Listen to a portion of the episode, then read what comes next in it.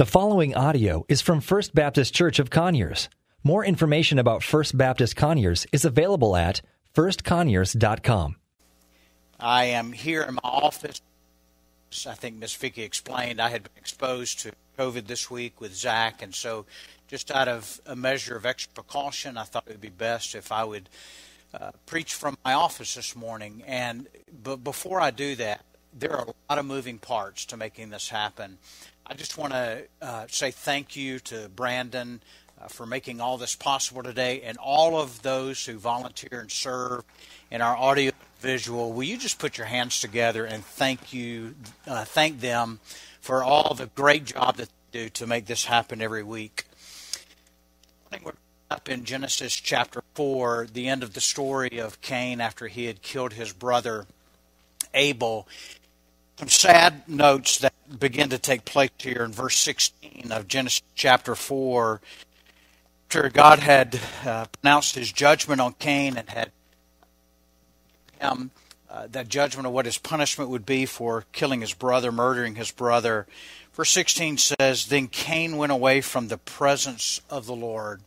And what a dreadful thing. And as the chapter continues on, it begins to communicate to us the descendants of Cain, his family. And in just five short generations, would see that the path Cain had his family would continue to spiral. Uh, generation from Cain had made the announcement to his wives and his sons that he had murdered a young man and that God had uh, declared that there would be vengeance on one who touched Cain. Let it be 75 fold vengeance that comes on the one who tries to revenge uh, this death that I have committed. And so we see a clear path here in Cain's family. And where Cain had turned away from the Lord, had not walked by faith, but had chosen to murder his brother, the path continued on a path of destruction, not only for Cain, but for the rest of his family. And in just a few hundred years, we're going to see that because God had recognized that all of the wickedness on earth uh, was so terrible, He had repented even for creating man. God had been sorrowful that He had. God would then make a decision to flood the earth and destroy every living thing on the earth.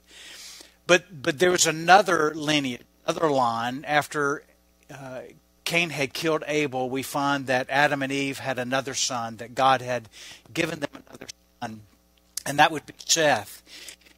Seth only walked with the Lord. He honored the law of God. He walked by faith with Him, and we see the generations that follow Seth, all the way down to uh, to Enoch, who God had taken miraculously as he walked with God, and then to Lamech, and then eventually Noah and his family as God would destroy the earth. Now, there were two paths that we see in both of these individual lives. Uh, one was the way of Cain, as the book of Jude mentions, and the other one was the way of Abel, really, through Seth, the way of faith. And all of us are on a path, all of us are on a journey. And most of us probably think that we're on the right road, that we're on the right path. But I'll tell you that although it appears to many of us that we may seem to be on the right path, shocking is is that we are not all on the right path. I had to go down some I needed, and I was in Pike County, and I had gotten off the, the main road, made my way to the location that I had to pick up some material, my cell phone signal began to get weaker and weaker, and I was using maps on my phone to get my uh, bearings right, to get me to the right location that I needed to be. And as I location where I was going to supplies, I realized that just moment, cell phone signal had gone away. Of it, and I went inside of the facility to purchase the items that I needed to purchase and my way back home, I then recognized again that I had lost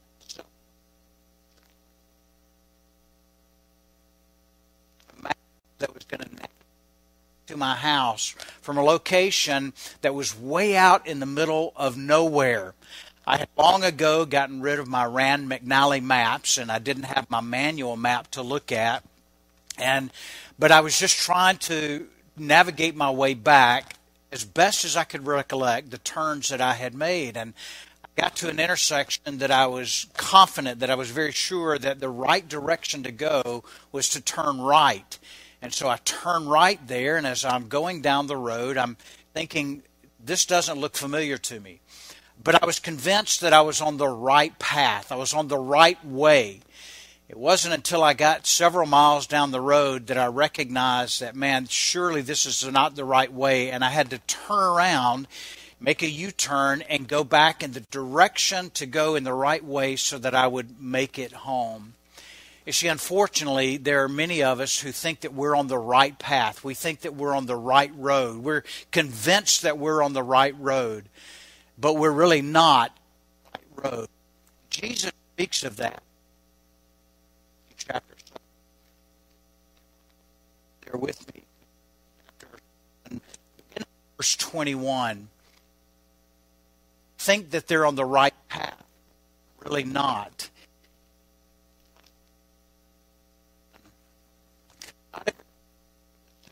Lord, Lord, will enter heaven. But one who does the will of my Father who is in heaven say to me, Lord, Lord, did we not prophesy in your name and cast out demons in your name and do many works in your name?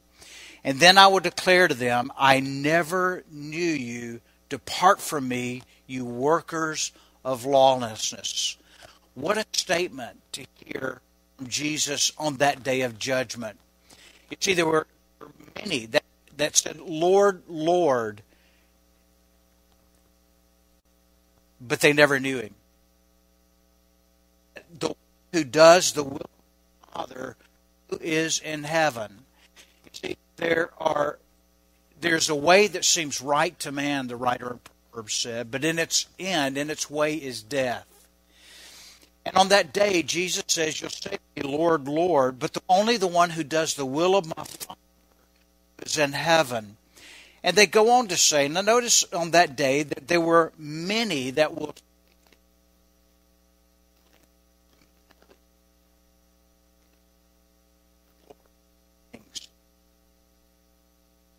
in your name. We preach in your name. Didn't we take some some nice verses and put them together and make them sound real appealing and, and real flowery?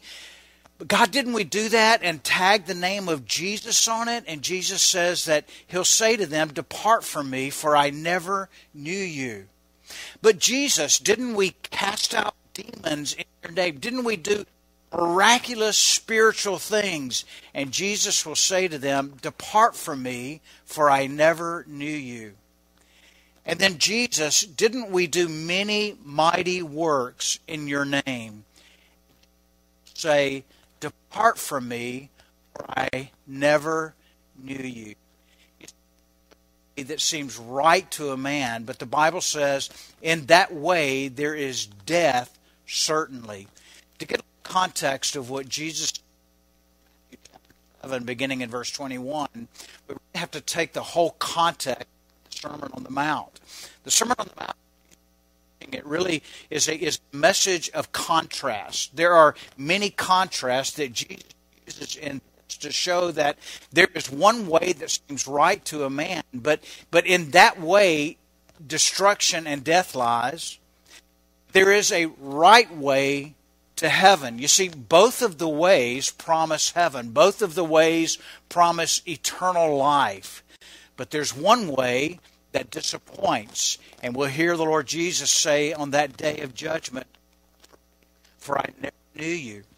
And there is another way that seems that, that, that seems very right, but in its end is destruction. Picking up in the Sermon on the Mount in verse 13, Jesus says this prior to saying, Some of you will say to me on that day, Enter by the narrow gate. The gate is wide and the way is easy that leads to destruction. who enter by it are many. For the gate is narrow and the way is hard that leads to life, and those who find it are few. You see, both ways portray a way that uh, that is marked by the sign of heaven. These do not says that there are two ways here. Notice the contrast that he uses in this verse. He says that that there are two gates. One gate is wide, the other gate is narrow. You see, one gate is wide, and there are many who are following through that gate, but the other gate is narrow. Speaking to audience, many of them who were Jews, was this collective way into heaven. I. I was I was born on the eighth day circumcised. I was a, a, Jew of Jews. I was a Pharisee. And Jesus, in a sense, is saying that it's rubbish, just like Paul said, all of that was rubbish. You see, you won't enter in through that way collectively. But no, the gate is narrow, signifying that it is one at a time. You see, we can't collectively enter into heaven collectively as Southern Baptists enter into heaven. We can't collectively as Americans enter into heaven. As any of churchgoers enter into heaven. Jesus said that you must be born again. And he says that gate is narrow. Notice the second contrast makes here. He says one of the ways is easy, but the other way is hard that broad, easy, easy on say, Whosoever will collectively take everything else that we can take a little bit of this and a little bit of that, a little bit of the truth we want to hold to, a little bit of the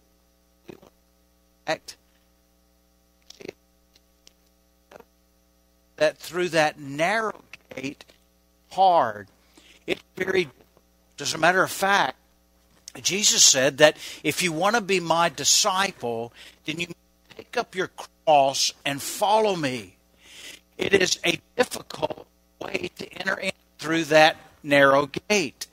I remember when I came to know Christ, I recognized and realized that all of my own self effort, through all of my own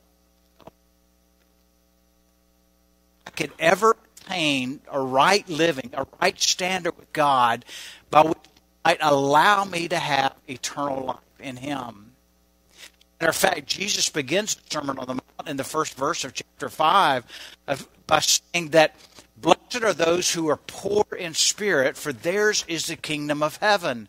That phrase, poor in spirit, means blessed are those who are bankrupt, literally bankrupt, that they recognize that there's absolutely nothing within themselves that would give merit for them to enter into the kingdom of heaven. And then he says in the second verse of chapter 5 But blessed are those who mourn, mourning their condition and mourning their state, recognizing and realizing that they are eternally damned because of the sin that they've been born in and the sin that they live their life in. You see, it's very hard, it's difficult when we recognize that, that the gospel doesn't present a cheap grace. But the gospel calls us in Mark chapter 1, verse 15, as Jesus said, Repent, for the kingdom of heaven is at hand. Narrow gate, must repent. We must confess and acknowledge that we are sinners and realize that we have to turn from that old way of living, renew our minds, and begin a pursuit and following after Christ and trusting Him for our salvation. You see, it's not easy to give up those things that we were once holding on to. Recently, I was speaking with a young man who had professed um, homosexuality to me, and wanted to trust Christ. As a matter of fact, he believed that he was a believer surely I can enter in and bring in my life partner with me. And my words to him were, No, you've got to be willing to repent. You've got to be willing to leave that behind, to turn from that in order to follow Christ. Put it this way that if, you, are going to walk with me, then you must hate. You must hate your sister. You must hate your mother. You must hate your father And that I must be the primary thing in your life. A young ruler who came to Jesus and what must I do to gain eternal life? And all of those I've obeyed. I've not murdered. I've not killed. I've, I've not stolen. I've, I've held all of the commands. And Jesus said, one thing you lack, and that's to take all of the possessions you own and sell them and give the resources to the poor. And bowed his head and went away from Jesus. And at the end of the final message, that narrow way difficult way. No.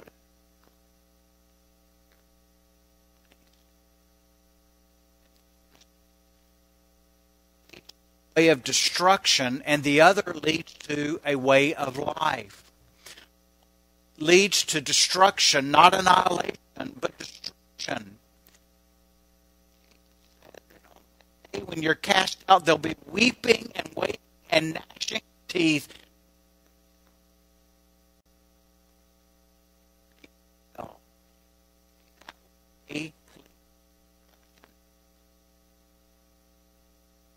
life, then you must lose your life. We try to gain life by holding on. He said that, that we'll, we'll gain nothing. You see, in one way, that broad way is a path to destruction, and that narrow way is a path of life, eternal life in Christ Jesus. Notice the last contrast that there are two different types of crowds. As we've already signified, one, one of the, the crowds is many, but the other is few. The Bible says that many are called, but few are chosen. You see, there, there are two ways. Both ways promise heaven. One is a broad way that is not the gospel. It's not the way through Jesus Christ and faith in Him. The other way is a narrow way where it solely rests and depends all of our faith being placed in what Jesus has done for us by shedding His blood on the cross as a payment and the forgiveness of our sins. You see, many of us think that we're on the path to heaven. Jesus here, there are many who are going through the broad gate. But on that final day of judgment, he'll say, Depart from me, for I never knew you. The Bible says that there's only one name given in heaven by which men must be saved, and that is the name of Jesus. You see, there are many who are following after a religious way, a false religion that bases all of its concept, that bases all of its assurance and all of its merit on what we might be able to do in human achievement.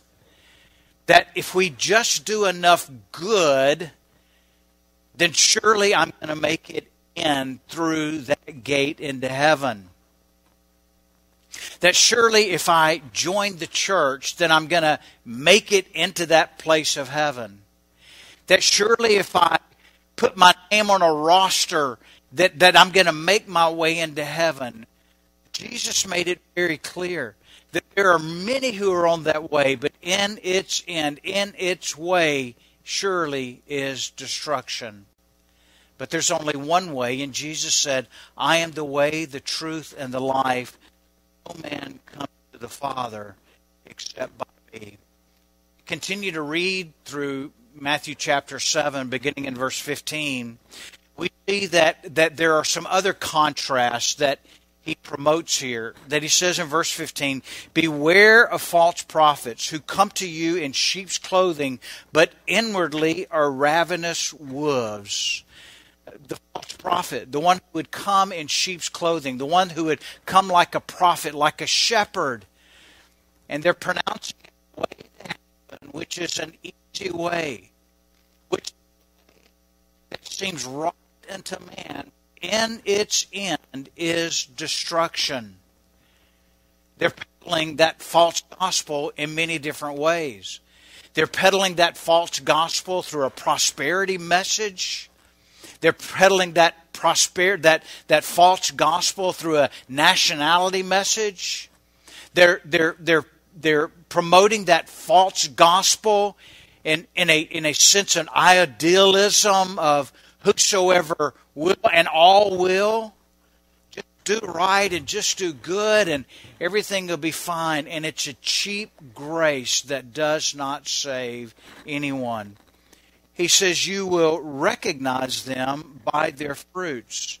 Now, notice in this passage that, that as he marks and identifies those who are the, the, the true shepherd and those who are the false shepherds, he makes a distinction of the type of source or the tree that bears the fruit. He said in verse 16, recognize them by their fruits. Are grapes gathered from thorn or from thistles? So a tree bears good fruit. Diseased tree bears bad fruit.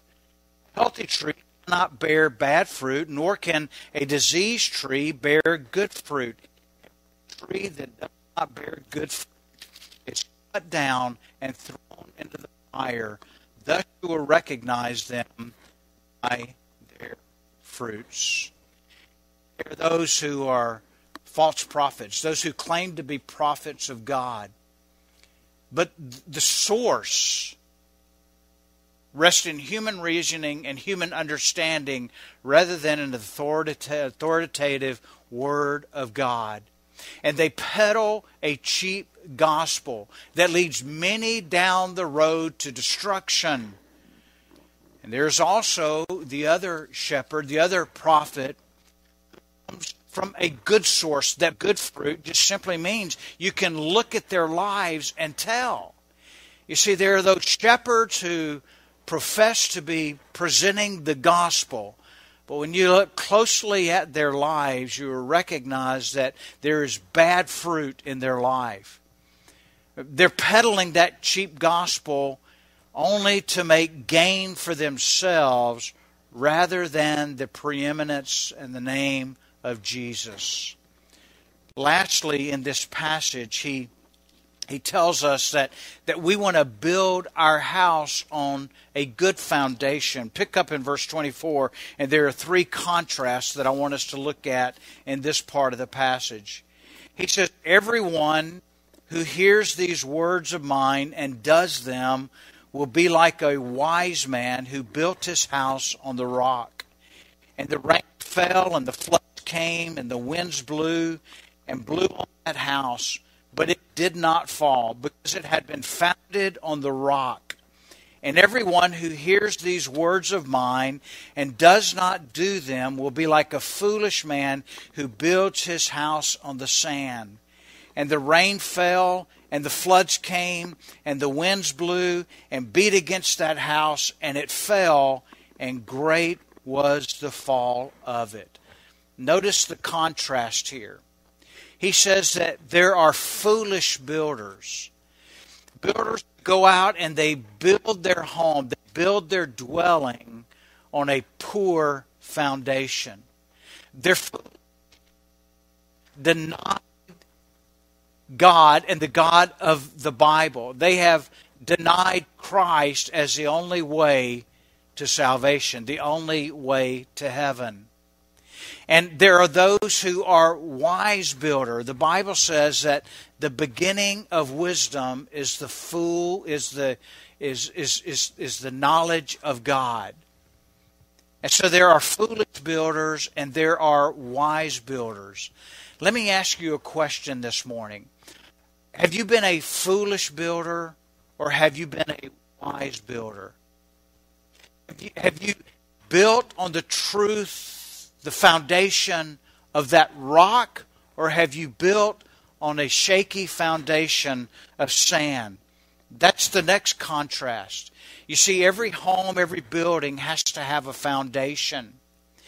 And the longevity and the security of that building depends greatly on the foundation that it's built on.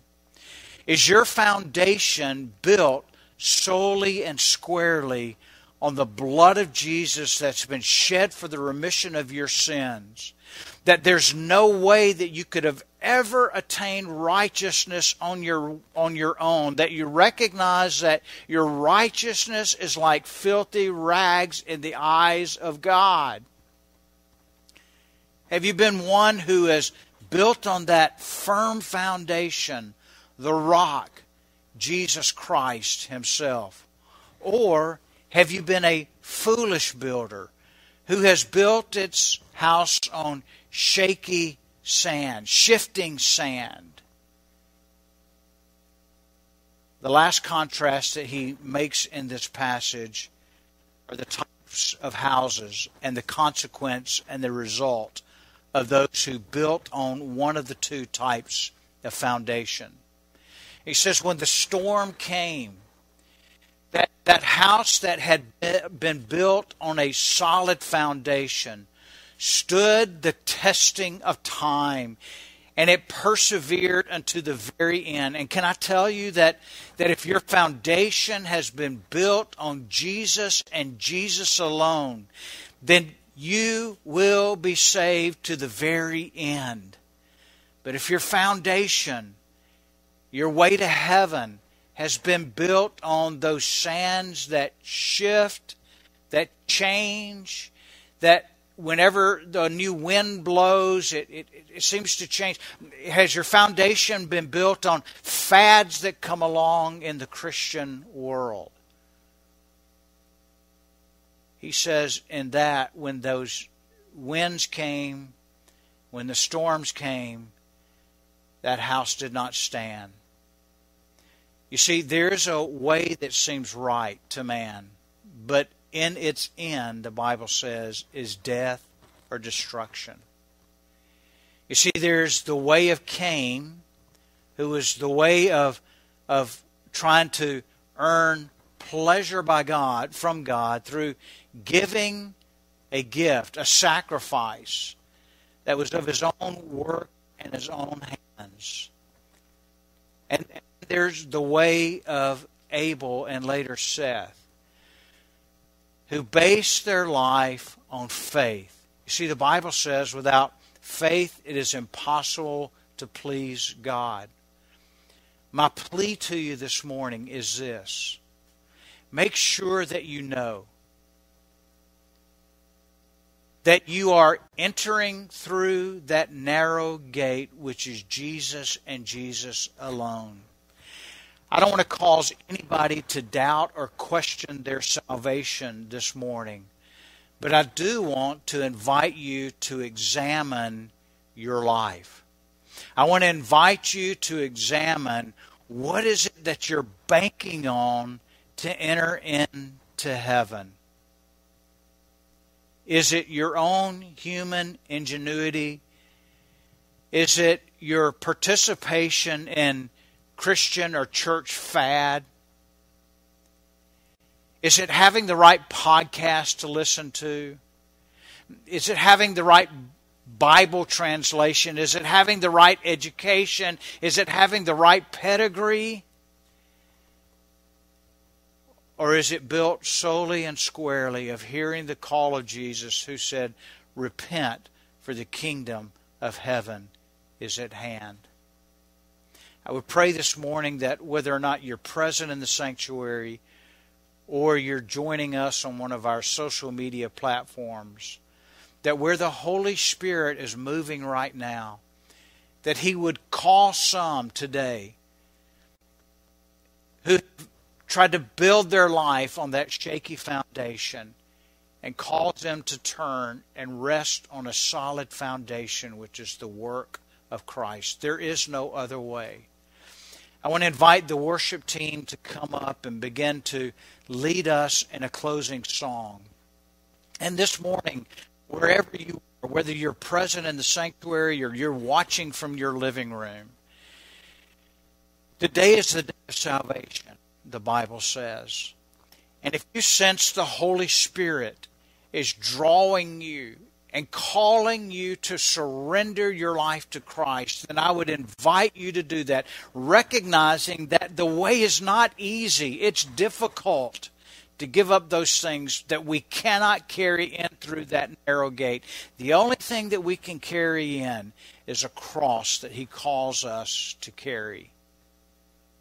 Father, I pray that God, right now, you would take my futile words, oh God, that the Holy Spirit would penetrate and move in hearts this morning. God, my soul is grieved lately at the number of those I see that profess to know Christ and follow after him, God, Lord, it's evident that God, they're staking eternity, resting on an American cultural Christianity, an easy and cheap grace.